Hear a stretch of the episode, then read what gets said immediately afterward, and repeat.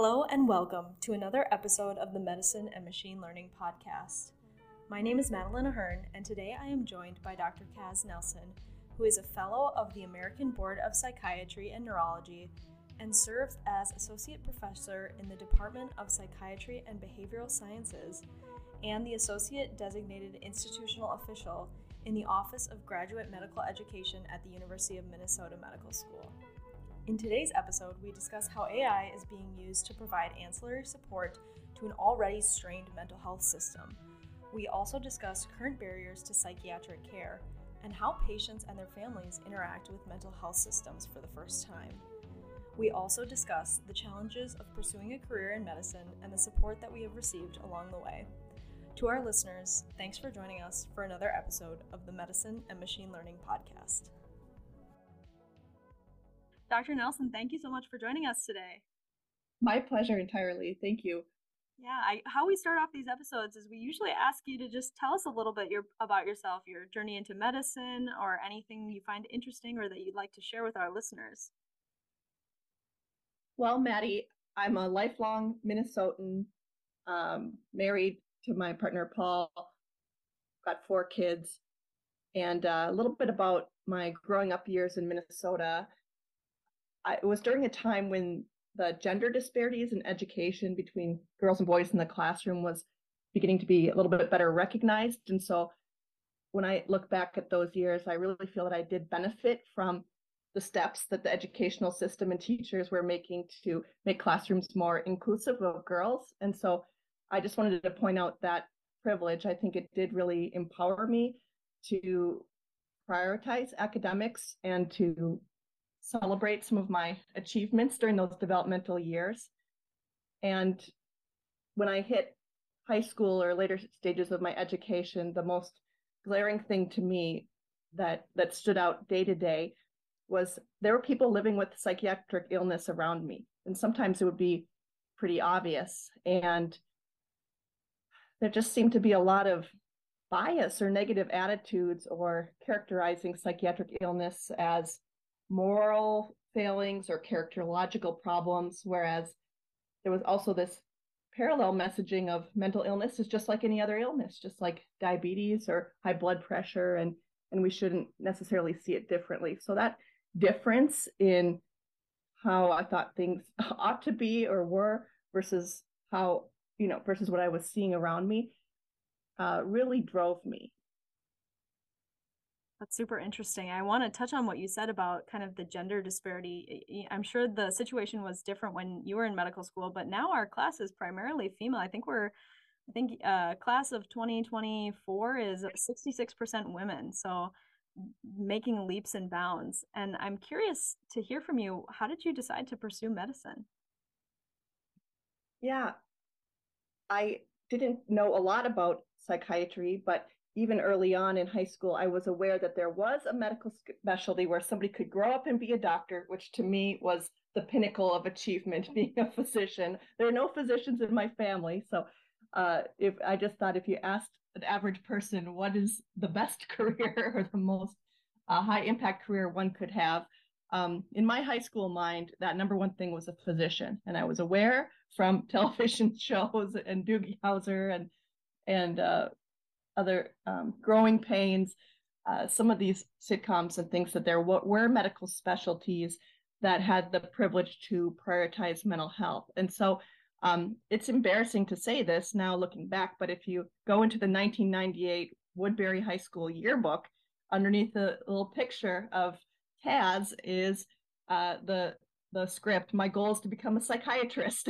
whereas all the other scripts under the photos are like thanks for a great year. Shout out to my friends, that kind of thing. Um, I, I just was kind of odd, odd high schooler in that I just had this um, vision, vision for my life is to be a medical doctor in psychiatry. And so uh, even going into to college and um, onward into medical school, that just stuck in my brain and even as i tried to say well maybe i could be another medical specialty or maybe i could should be a psychologist or serve the mental health uh, mentally ill population in some other way um, my journey facilitated this ultimate goal of becoming a psychiatrist. And uh, it's been um, totally challenging, not to lie. Uh, there's been a lot of uh, sacrifice and other opportunities that I didn't necessarily have access to because of this training pathway. Um, but for me in my life, the benefits have outweighed the risks, to use medical terminology. Um, I don't regret any any my uh, choices in terms of pursuing this profession that I love, that has changed me intrinsically as a person, and has allowed me to serve communities, populations, and people in a way that I personally identify as most valuable. Absolutely. I think it's so cool that you talk about kind of growing up in the Twin Cities area and and serving this population. I'm also local. I grew up in St. Paul and I will cling to the Twin Cities area as long as I possibly can. If residency sends me far away, I will be devastated. But um, it's it's certainly a really unique privilege to grow up in a community and then be able to turn around and, and serve the same community. So I resonate with what you're saying there. And you also touch yeah. on some of the the sacrifices and some of the challenges that you've faced kind of in this career path. I'd be curious to hear a little bit more about that. Yeah, absolutely. And I don't want to necessarily frame these as just my sacrifices because being in the context of a family and a partnership, uh, my partner Paul, he had been pursuing a, a PhD at the time where we started to have children and grow our family, and so he switched course from um, nearly completing a PhD to being a stay at home parent. That allowed me to uh, have four kids one in medical school, one in residency, a couple after I joined faculty, and know that my children and family were being cared for. Uh, he made that sacrifice so that I could really focus on um, professional attainment and achievement. And so um, a lot of you know overnights and weekends on call and uh, uh, missed family engagements and um, you know not always being able to see the the children at preschool doing their holiday performance um, things like that that i look back and i can see clearly that i missed out on those things. But and of course the the sacrifice that my family has uh, invested in terms of me not always being being available or being on call. And so um, those are real issues that have a cost. And I in no way want to minimize that cost. And I just want to recognize it and express my gratitude that there was this team effort that has really supported me in this process. So, not easy, but ultimately worth it, I would say.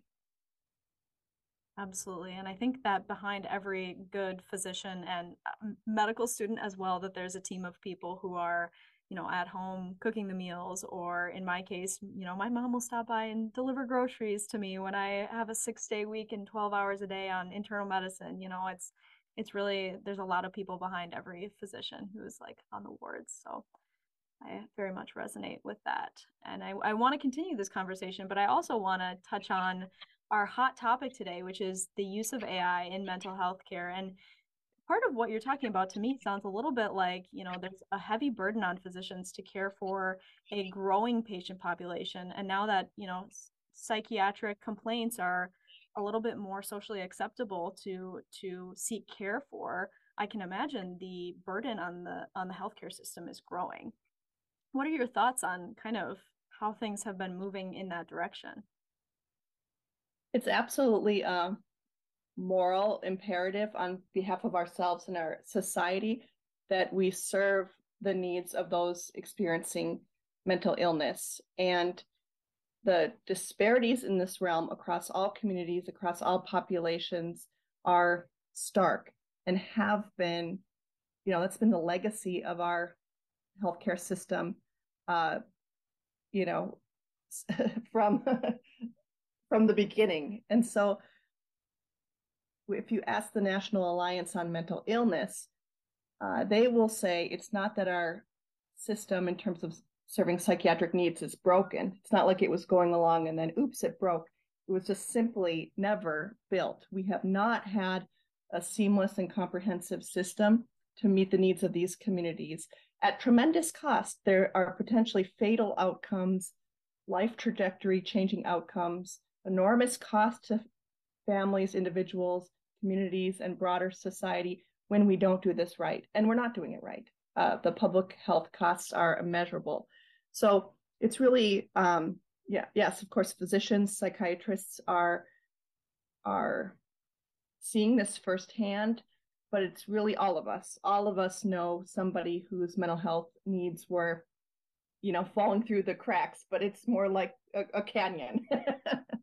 and I don't mean to laugh. I, I laugh out of really just the the absurdity of these limitations that that the, the current system has. Is that that that's again another thing by I mean by it's not easy. It's challenging. It's challenging to try to swim upstream or kind of go against the status quo in a very difficult and and structurally non-functional system essentially so as we step into the future we're going to need more people more technologies more innovation more investment at a minimum uh, in order to start to move towards this vision that I think many of us hold, which is to meet the needs of people holistically mental health, medical health, societal health, family health, community health, public health. Uh, we have a vision. Uh, getting there is going to require a lot. We can all be part of the solution. Absolutely.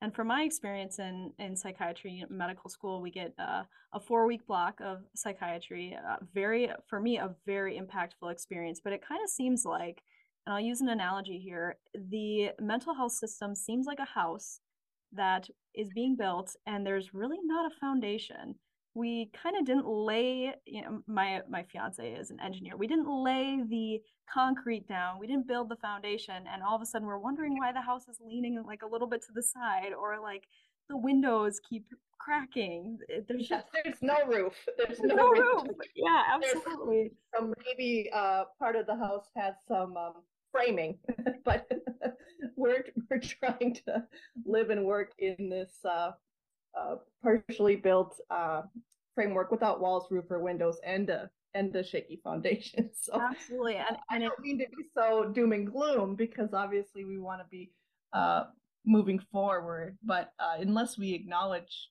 some of the true deficits of what we're currently working with, we're not going to be able to do this well. Absolutely, and it, and it kind of has fallen to physicians, healthcare providers to fix this house with not a lot of knowledge of how to overhaul an entire system. And so I want to kind of introduce here our topic a little bit more, which is AI and mental health care, and specifically chatbots um, and how they're being used. You know, you talk about kind of the shortage of mental health providers, how they're being used to kind of supplement that shortage. And I have here a little snippet from last week tonight with John Oliver. This episode, titled Mental Health Care, aired in August 2022 and showcases how AI is currently being used in mental health care and why AI might not be our first line of care for patients with mental health concerns. Whether in small towns or big cities, we don't have enough mental health professionals. And that gulf between supply and demand has proven very attractive to Silicon Valley. Woebot is a free app where you can chat with an AI robot mental health ally. And unfortunately, as reporters have found, Woebot has not always been great at giving appropriate feedback. We gave Woebot a try to see how it would respond to a mental health issue that affects roughly 18% of the adult US population. Super anxious and can barely sleep. He responded, Ah, I can't wait to hop into my jammies later. Woebot, which is featured in the Last Week Tonight special, comes under a particular amount of scrutiny. But from their perspective, it's actually a really cool idea. They want to use their system, the AI chatbot, as a 24 7, you know, no appointments, no travel. Conversations can be as short or as long as people would prefer. I mean, there's a significant factor of convenience here. In my mind, this would be great for patients needing more consistent support. Obviously, that standard would be difficult for human healthcare providers to achieve. Dr. Nelson, what are your thoughts? I think that spending time brainstorming and, and investing in technologies that make mental health support or psychiatric care more acceptable is going to be critically important with with this incomplete system that we have the barriers to accessing care are enormous. Uh, yes we've made some steps with video accessibility for those who might be in rural settings but that doesn't do anybody any good if they don't have um, broadband internet or other technologies to support those video visits, or if there's licensing restrictions, somebody in rural Wisconsin needs help, but my license is in Minnesota, there's these pretty serious structural barriers. Who can take time out of their day if they're working to pay rent? Can you miss a half day to drive to a psychiatric appointment park, pay $10 for the ramp and and go back to your job? The the cost of that uh, not even including the copay or insurance costs. Sometimes, for some people, they say the cost of that simply does not justify me um, utilizing that service. And even if you do try to utilize that service, maybe that appointment is 90 days out. Well, what good does that do me? I'm suffering right now. So um, I completely acknowledge and applaud people trying to solve this issue and make psychiatric care, high quality psychiatric care more accessible. Of course, the question is raised what is high quality support? What is high quality psychiatric care? Some of the limitations with, with Woebot in particular or other chat based uh, AI services, it's only as good as we know a mantra in machine learning, it's only as good as the inputs. And if the inputs are insufficient or don't account for the complexity of somebody's needs or the risks or the high stakes of what somebody might be experiencing are there situations where it could do more harm than good? Absolutely. And so it's it's not a cure all it's not a panacea. I see it as a a sliver in the broad range of services that we should be seeking to utilize and build. And then precision in what types of interventions are av- available to meet what kinds of needs. Because right now if we try to use Woebot to uh, help somebody who may be, you know, contemplating suicide, for example, they they may be saying, okay, my next step is suicide, but I'm going to try Woebot, um, you know, just in case that can help me now. Uh, that is obviously scary to, to anyone who even um, hears that scenario.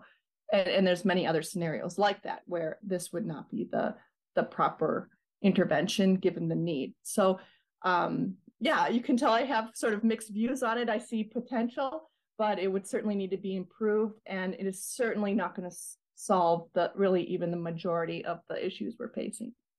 Absolutely, and I think there would be a a large component. You know, there's a emphasis placed on evidence based medicine, and how do we know in releasing these chatbots that they're effective or maybe not so effective before using them. And then there's a component of someone has to kind of be the guinea pig for this system. And do you really want to have people experiencing mental illness being basically guinea pigs for a chatbot? Was a a concern that has been brought up um, related to the chatbot. So, yes, ethical considerations. Uh, at the end of the day, uh, these technologies ought to have a team of tech ethicists, ideally with diverse perspective and voices, diverse types of expertise at the table, because uh, we know with the power of machine learning that if you build it in such a way that there's a an awareness area that will become magnified that that that will be accelerated and and the, the product could potentially be harmful. Something that started out as a oversight can then be magnified into something that's a weapon. And you know, that's that's a bad outcome of AI potentially if we don't do this right. And so those those inputs are how the algorithm is designed. Um, the more precise, the more sophisticated, the more inclusive of diverse needs and situations, scenarios, the better and this is all a work in progress as you point out it's an experiment in real time it's a new innovation a new technology and somebody ought to be measuring the risks and benefits so that we can have informed consent as we interface with these technologies You touched on a really interesting point about the bias potentially, and we we have in this comes seems to come up in every episode of our podcast, but about encoding our implicit bias into some of these systems, you know, it, it can have really disastrous effects. And I think there's no place more where that would be apparent more than psychiatry, especially because in the Twin Cities, we have a very diverse population. There's very diverse ways about speaking about mental illness um, from different cultural perspectives. I know there needs to be some like cultural training in these systems. Absolutely. Uh, cultural responsiveness, cultural sensitivity, those are all essentially gold standards in psychiatric care and practice. There are not one size fits all models for psychiatry. We take into account biological, social, and psychological needs and circumstances of the individual. And so, as complex as that is, that's why we train four years in psychiatry to be able to uh, account for all of those pieces. Um, it's tempting to want to oversimplify into do you have the symptom, yes or no? But um, ultimately, it's it's never going to be that simple. And so that's what I mean by precision, nuance. Uh, not that we can't maybe achieve that one day, but we're certainly not there yet. Yeah. Do you think, I know you have a lot of background in medical education. Do you think that the future psychiatrists are being well trained on cultural backgrounds and how to be respectful of different approaches to mental health? The critically important nature of the need for inclusive practices in psychiatry that are culturally responsive is being emphasized currently as a best practice and a gold standard. So if you look at the milestones that residents are expected to achieve in the course of their professional development in psychiatry and some of the initiatives being supported by the American Psychiatric Association to ensure that there's, again, this very high level quality curricula in meeting the needs of diverse populations and and cultures. Uh, it's definitely being invested in as a priority from the standpoint of the institution. Now, how well is that being implemented at a local level or emphasized at a local level? We still have um, historical echoes of the status quo that uh, work their way into the classroom where cross cultural concepts or needs are minimized or even dismissed in some cases. So, um, again, I'm not going to stand here and say that it's perfect, but the but we're slowly taking steps in the right direction, I would say. That's fantastic and good to hear. And hopefully, those steps in the right direction can be incorporated to anything like AI or any innovation in the area of psychiatry.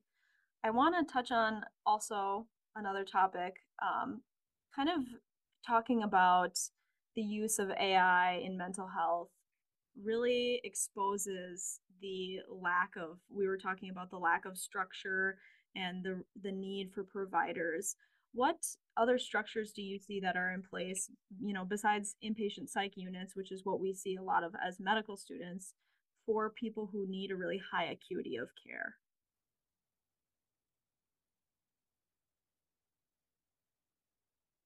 That's an excellent question, and one that is on the mind of any person or family member who's experiencing a psychiatric crisis.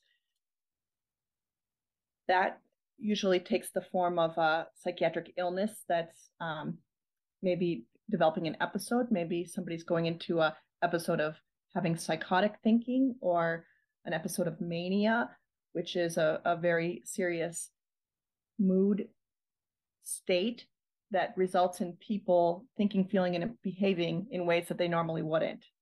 Um, that their brain activity is actually influenced by the psychiatric illness to produce very serious and often bewildering symptoms to d- those around them. This also encompasses people who might be experiencing hopelessness, despondency, suicide thoughts, or self injurious behaviors. This broad range of presentations can be captured in the term psychiatric crisis or psychiatric emergency. And the needs of each of those presentations is very different. And so it's unfortunately sometimes boils down to uh, psychiatry crisis line or um, presenting to your local ED and hoping or emergency department and hoping that they can sort of triage the situation and recommend local resources which may or may not be present.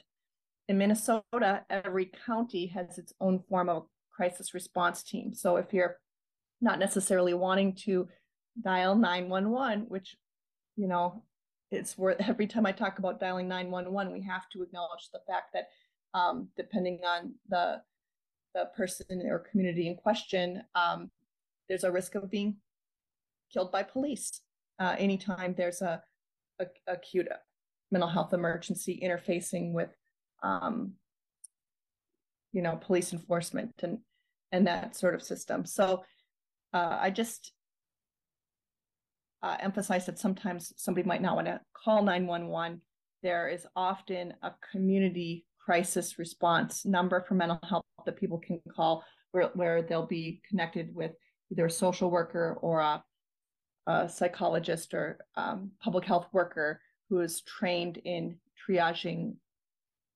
crises and connecting with local resources. And so I just almost feel a little shameful um, talking about this because, like I said, it, you're you're telling me that I can either call 911 or call a county crisis response, which may or may not pick up the phone, or maybe would call back the next day, or um, you know say, well, we can get you an appointment with a counselor in a few weeks, or something like that. You know, it it just feels disappointing. It feels sort of not good enough, and I want want to acknowledge it's not good enough, but that is what we have access to at the moment, at least in Minnesota. Minnesota is better off than some other states, if you can believe it. Uh, other states don't necessarily have that county crisis response infrastructure. So, um, yeah, the the need for innovative solutions that leverage technology, that leverage machine learning, the opportunity uh, is certainly there.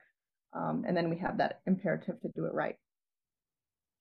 I think it's really interesting that you touch on kind of the emergency piece of things. I was really lucky to be at a hospital for my psychiatry rotation that had a dedicated emergency area for psychiatric complaints and the whole the entire setup of the emergency department was completely different. You know, there was uh, it was very kind of a, a padded environment so that people who are having a psychiatric complaint were kind of in a space that was very neutral um, no access to you know things they could use to harm themselves you, you don't see scalpels or scissors just lying on the table a very different environment but it was kind of a little bit heartwarming to me to see like hey this stuff is being taken really seriously there are enough people having mental health crises that we need this and now we have this space for those people i just find that very cool yeah you'll see that a little bit more in the Twin Cities where there's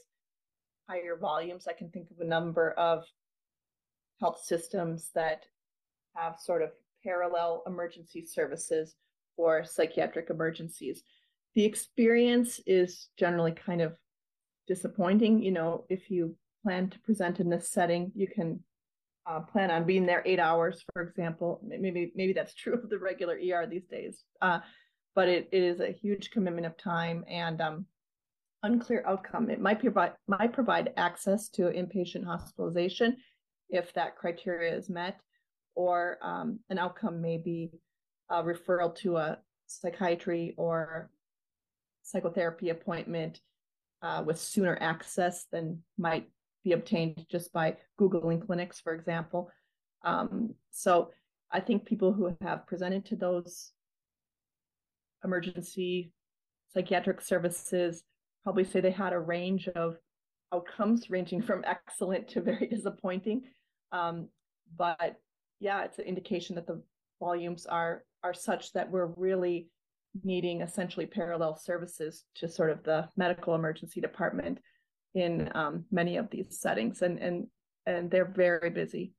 I can imagine they're busy, and I've heard that the wait time for inpatient psych beds is uh, is very significant.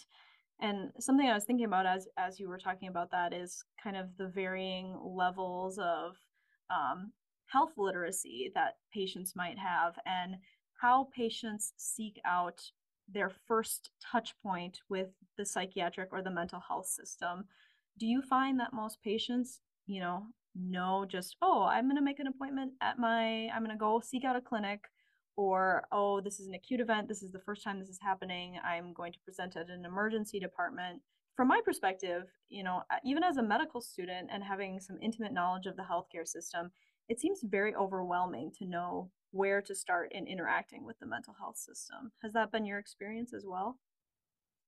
Absolutely. And this is not just, um, you know, populations that you would classically think uh, maybe had barriers to education in this area. This is every person at all levels, socioeconomic status, access to education. If I just found people and asked them, what is the difference between a psychologist and a psychiatrist? I think most people would not be able to answer that. I, I often have medical students um, who will refer to me as a psychologist, and I have to say, "Oh, this, you know, it's terminology. Um, yes, I do practice some psychotherapy, and I'm trained in psychotherapy as psychologists are, but uh, I'm I go to medical school and I'm trained in the biopsychosocial model, and uh, I prescribe medications. That's what I'm trained in. How many people would just know that or understand that? It's it's very few. So the health education literacy amount uh, around mental health, it's like almost at a point of being a non-starter.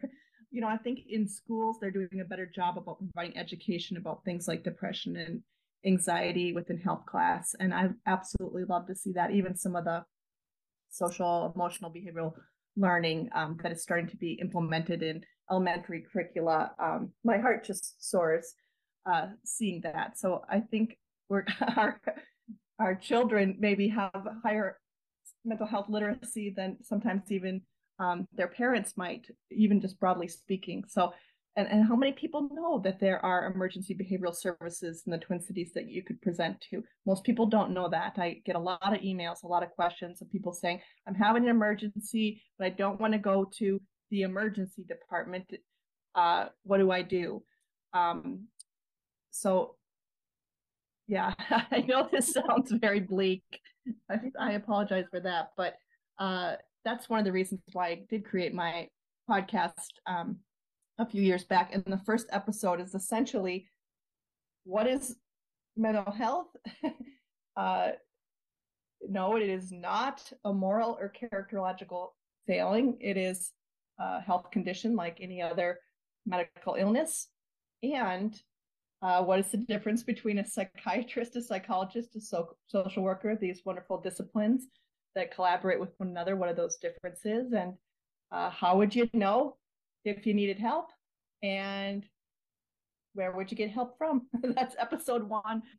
Yeah, it kind of reminds me when I was a kid, we had a sticker on our fridge that was the number for poison control. And if ever one of us ate something that was wrong, we knew where to go because the poison control number was there. It was on the fridge, you know where to go. And I feel like there's not a poison control sticker for mental health services. There's not a I know exactly where to go. I know exactly what to do. It's it's a challenging system to navigate for many people.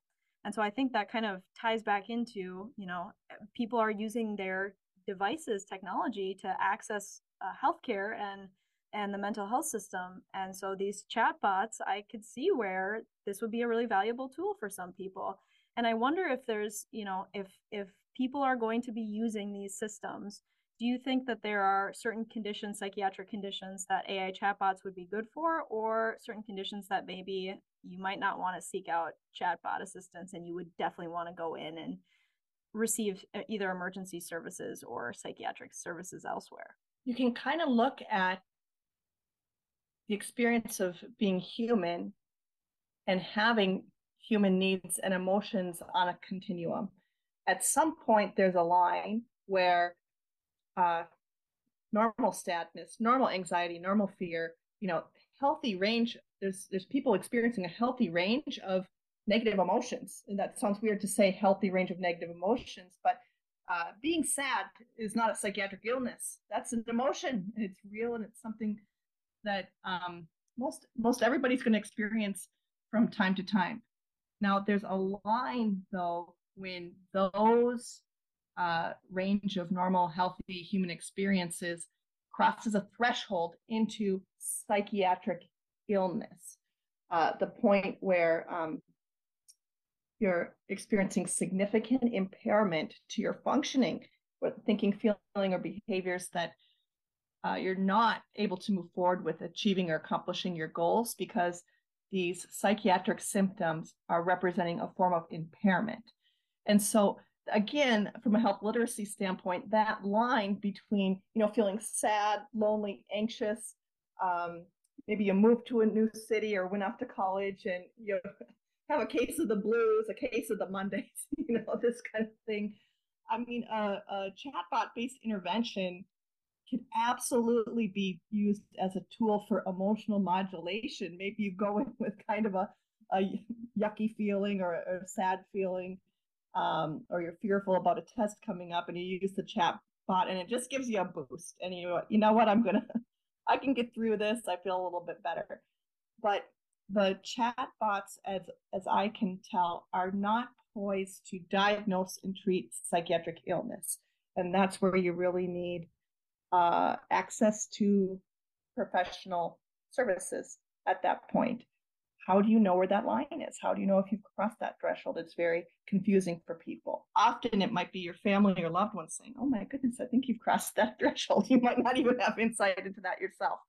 And so um, that's why this is complex and, and, confusing because in psychiatric illness, uh, there are symptoms represented that in, in smaller amounts are part of normal human experiencing. And so, um, yeah, we're really up against a challenge here with this. Absolutely a challenge. And it sounds like our listeners, if they were interested, could learn more about you know where that line is of when to seek help and and uh, more very interesting things about psychiatry in your podcast the mind deconstructed any other information about your podcast that you'd like to share with our listeners yeah i produced these podcast episodes between um, 2017 and 2020. I've taken a break in producing them um, since uh, since the pandemic and kind of a retooling of some of my professional and home responsibilities. But um, the aim of the podcast is really to do just that: to provide basic psychiatric education.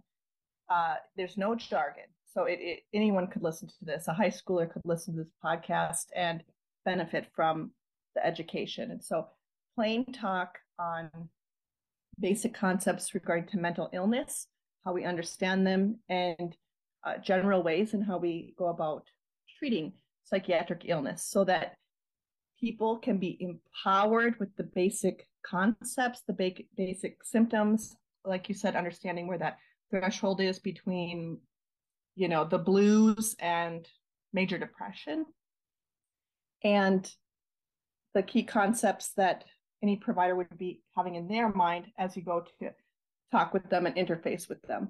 I think one of the limitations of my podcast is that it does not go deep enough into some of the disparities that we see in certain communities and populations. So um, that's important to keep in mind as I do talk generally about symptoms and how we treat them. Uh, but the podcast could be absolutely improved by um, acknowledging the many disparities that we see, um, particularly racial disparities, gender disparities, um, neurodiversity disparities. A lot of those are are not represented in that podcast, so that's important to keep in mind. So the content is dated from that point of view, but the the the key concepts and the and the basic education in terms of for example, what medical students are taught, I'm sort of teaching the public what medical students are taught essentially uh, as a service to the community so that they're not sort of kept in the dark or uh, siloed uh, away from this information. That's fantastic. And I really believe, you know, the, the information we learn in medical school should be open and available for everyone to kind of take take charge and take the reins on their own health. So I that's a very cool uh, resource that you're providing for folks. And I want to transition us into kind of our closing questions here. We have a couple of, I think they're pretty tough questions, and we won't hold you to any of the answers. But our first question is uh, What do you think the future of AI in psychiatry will look like in 10 years? And like I said, we're not holding you to it. So if your predictions don't come true, don't sweat it. Well, ultimately, what we're going to be working towards is a seamless range of services to meet the diverse needs of people in their communities. AI and machine learning is absolutely going to be a part of this as we seek to scale uh, our work and to, to leverage the expertise of people who have been trained in psychiatry or um, tech ethics or um, system construction. Uh, AI and machine learning has tremendous potential in this space if we do it well. One of the main avenues where I see this taking shape is in the domain of patient education and self diagnosis. So, um, as our public becomes more educated, they're going to read and understand about different psychiatric symptoms and and say syndromes and say I have that or I think my mom has that or I think my sister has that or my friend my my partner. And so um we currently see that happening right now like for example with TikTok people interface with the TikTok app. It has an extremely powerful algorithm. They hear narratives of people living with different aspects of psychiatric illness. It resonates with them. They like the video, they bookmark the video. That leads, of course, to more um, videos related to the content based on the machine learning of the algorithm. And they say, oh my goodness, I think I have ADHD, or I think I have autism. I think I have tic disorder. I think I have a dissociative disorder.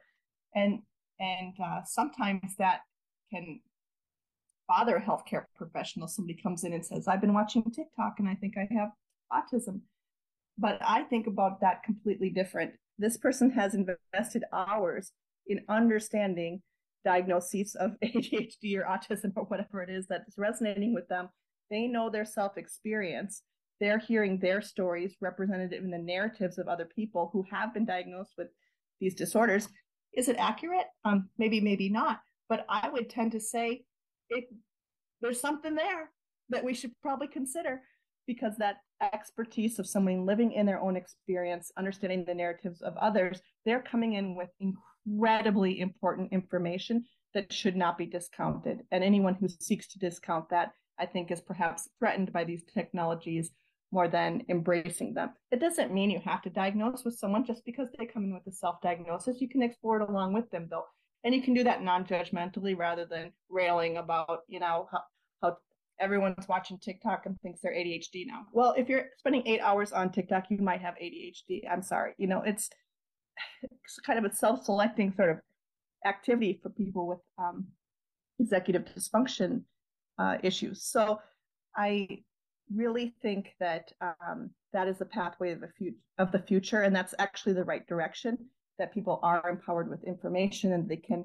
co-produce uh, diagnosis with their physician rather than um, being at, at the mercy of physicians as gatekeepers on the information and knowledge. Because i think that's where a lot of the biases and disparities can really come into play in those kinds of situations. So i think that's part of the future. And then hot off the press uh, chat gpt representing now an open AI opportunity for patients and physicians. We now, as just a member of the general public, have access during this period of time. Who knows how often, how long it'll be available, but during this period of time, we have fingertip ready access to machine learning. And this will be similar to I think when Google hit the scene. You know, I was alive. You were probably alive, Maddie. I don't know. I won't guess how old you are, but there was a moment in time where this disruptive technology was introduced where you could type in a term and related topics would come up and you could learn about something. Think how much Google has disrupted what we do, how we access information about healthcare, and um, and and uh, resources that we seek out. I think technologies like chat gpt openai this does represent a similar disruption in the same way the internet or the capacity to do google search. Uh, to me this is one of those seminal moments. I mean i think a lot of things come and go and they end up not being ultimately disruptive in a large scale. This is one of those things that will be disruptive and so um, I'm excited about the potential. Of course, uh, there's potential costs that go along with any disruptive technology and the ethics we have to consider. But um, I'm very excited to see the potential and how this will actually uh, put information and the outputs of machine learning in the hands of anyone at this point. So it's very exciting very exciting. And ultimately, you know, the patient physician relationship has kind of been shifting and it is so valuable to have patients who are coming in taking charge of their care because ultimately it's a partnership between a physician who's an expert on medicine on you know health and a patient who's an expert on their own body and knowing themselves and so when patients come in with that information like hey i think that this might be what's going on but they also have a little bit of that medical background they're able to have the access to the knowledge it's wildly powerful. So sounds like some very cool stuff for psychiatry and AI and psychiatry in the next 10 years. That's right. I mean, there may be a day where uh, I'm not sure about somebody's diagnosis and I ask to look at their bookmarked TikTok videos and try to get a sense of, you know, um, the kinds of topics and, and content that uh, the app user is affirming and interacting with. I mean, is that an important source of information? I think it is as important as other types of sources of information. So uh, there may be a day where um, this is part of usual practice. Very cool. All right. Well, I'll I'll ask some more personal questions about you. This is, I think, a tougher question, but I find this question to be super valuable because it helps us get to know you a little bit better and it kind of shows growth and and kind of how your career has moved forward. But what do you think is your biggest failure? And it can be personal or professional and what did you learn from it? I can probably think of two. Um, the first one is more professional the second one would be more personal. Uh, from a professional standpoint i as someone who embraces innovation and as we learn new knowledge seeks to have it be immediately implemented i think i have underestimated consistently the pull and the tug back to the status quo that that large institutions demonstrate frankly you know i consider myself a change agent that's what I do. Uh, if we know better, we should do better and really make that change. And that, I tell you, it's not self evident. It is not self evident. There is a status quo and it is super powerful. And so um, I have spent a lot of time assuming that a, that a, a change was sort of self evident and we were on the on the same page moving at that direction only to learn that oh, you know, maybe people say they are all for change and innovation, but ultimately the institution is going to drag us back to that status quo. I mean, we see that in national politics too. You know, we yeah. we think certain legislation has been passed, and you know, we've accepted as a society that certain people should have rights, and then whoa, that that pendulum comes swinging back the other way, and, and those rights are eroded. And it's just so painful to see because he thought I, I thought we I thought this was that we'd agreed that that we we know this new information and we've accepted this as being true and so um, I think a lot of people especially uh, maybe in, in my age or generation are are kind of living with that that bewilderment or that grief of like what is with this status quo and why is it just so powerful and and insistent on on eroding um, hard earned hard fought progress. Wow. So um, that would be one failure that I'm working on remediating. And then uh, personally, I would say that in my drive and effort to be a change agent and change the world, this is so this has been so exciting for me, so high impact. There's high stakes involved. And I think at times I can kind of get into the idea of, oh, I have to be present and I have to be that change agent so that we can make progress. Um, and this has to be my number one priority. Well, this is really a marathon, not a sprint. Sometimes I've been guilty of trying to do that sprinting. Mm. And when you're doing that sprinting, you're not doing things like going to the doctor, going to the dentist, uh, you know, keeping your your body's health and maintained for yourself. And um, that's definitely been been part of my reality where I have consistently and maybe even been conditioned to. I mean, you know, I won't just say it's a personal issue because I think we have evidence that there's some structural or environmental uh, reinforcers for this kind of behavior. But um, putting one's personal health on the back burner, uh, it just it just can't happen because then you're not able to sustain being that change agent. And if we can kind of switch and think that this is more of a marathon than a sprint and yeah, there's no change that's going to happen where we just sprint to it because that status quo is going to just keep coming back into the picture.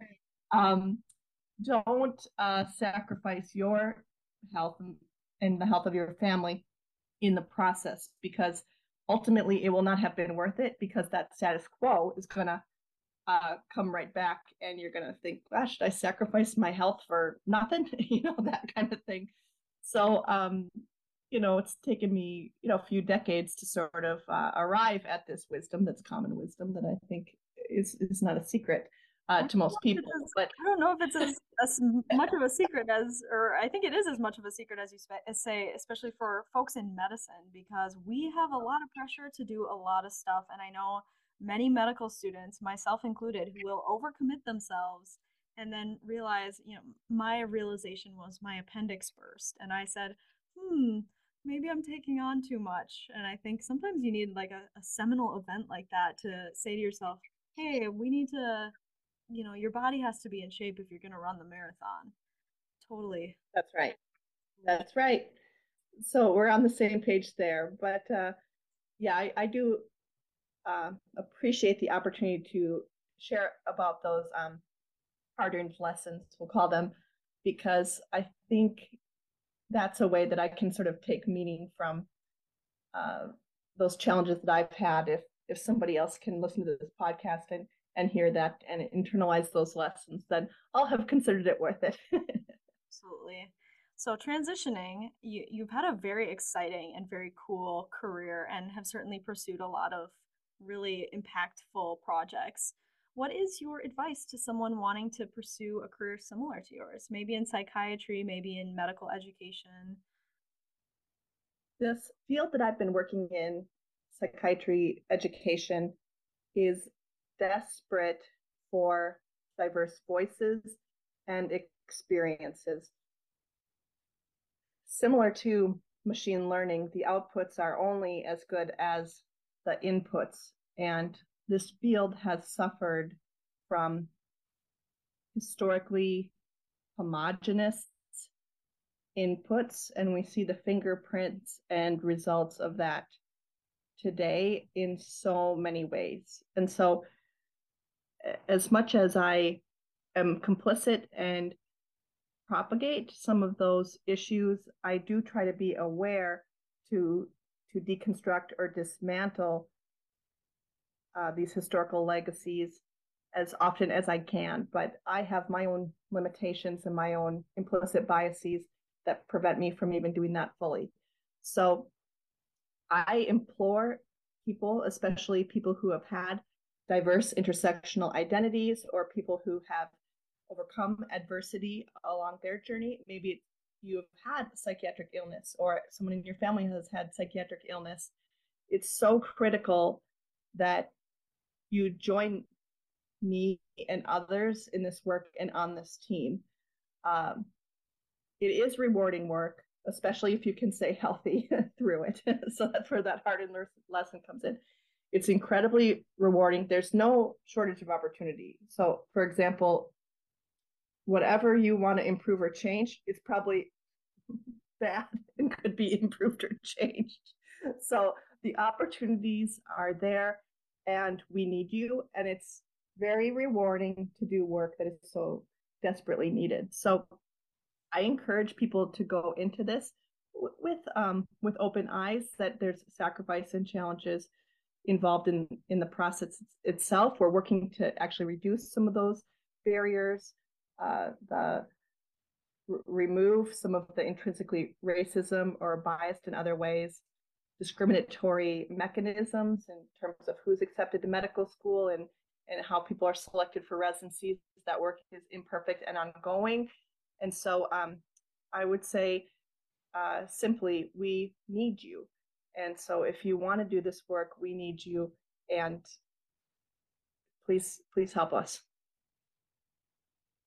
That's a beautiful sentiment, and I hope lots of people will pursue psychiatry. I've, I was uh, recently speaking with someone in the medical school who was saying interest is increasing, so hopefully that's reflected in your your residency. But I want to end on uh, a final and very upbeat question of the thing that you're proudest of in you can be again in your career or your personal life or both. I'll answer this question in relationship to my professional life. Um, i'm extremely proud of some opportunities that i had during my residency to that i took advantage of to get specialized training in working with people who are living with borderline personality disorder and understanding some of the updated best practices in helping that community. The reason why I am most proud of this is because this is a community that is openly and unapologetically, in some cases, discriminated against, not just by people in healthcare, but in people in psychiatry and certainly people in the general public. Uh, for many years, it's been kind of cool to hate on people with borderline personality disorder. That's obviously um, so egregious and unacceptable and harkens back to my uh, original drive to become a psychiatrist, which is to identify populations and, and people that are being unjustly, unfairly marginalized through for no good reason for for something that they can't help uh, for having a medical condition for having a brain condition. And so i'm very proud to have taken advantage of the training opportunities that i was provided. And at this point i have a very broad platform for teaching about speaking about writing standardized guidelines in some cases for the best practices in treatment of people living with borderline personality disorder. And so I'm I'm proud that I took advantage of that training opportunity and I'm proud that I now have a platform to make a difference. And there's so much work to be done. But it's the right kind of work. And I think uh, lives are on the line essentially with this kind of work. So it's an area where I do feel I've had broad national, maybe even some cases global impact. And we're not all the way there, but I hope in some cases that it's actually made a difference in people's lives. I'm sure it has, and your your passion is evident in your voice, and I think that speaks volumes to the work you've done and are continuing to do. Dr. Nelson, I want to thank you so much for joining us today. Do you have any final words that you want to leave our listeners with?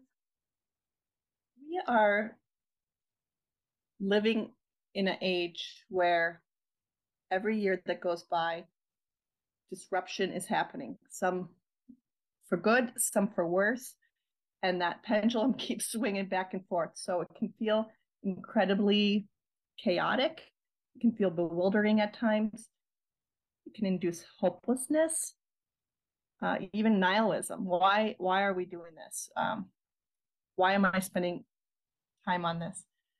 I think understanding for each of us where are our boundaries in terms of um, living day to day, working to make a difference, but not sacrificing oneself so much for institutions that you actually lose a part of yourself or become complicit in some of the structural harms.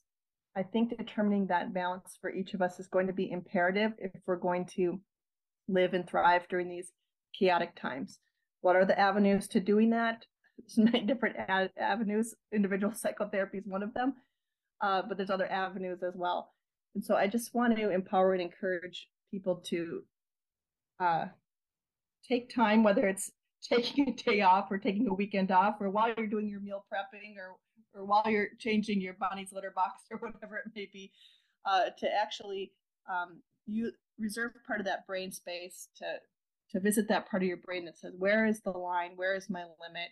Uh, between um, responding to these fires that come up every day and me um, living my life in a way that's sustainable so uh, i think once you have that boundary it makes that day-to-day management that much more possible and makes life much more fulfilling and you might even have to learn that the hard way by um, overstepping that boundary for yourself before you even find out where that boundary is.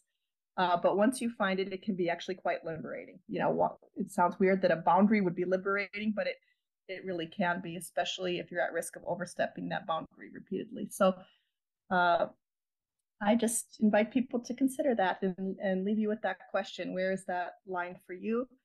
and I I hope you find it, and I I hope you get there sooner rather than later. Uh, in, in my case, it's been a little bit later, but uh, I love I love talking about this. So I'm on Twitter um, for now, as long as there is a Twitter, and um, uh, Facebook as well. And I can be contacted directly if you want to talk more about these concepts. I'm available. I, I really enjoy doing this. Great. I think we'll leave it at that. Thank you so much.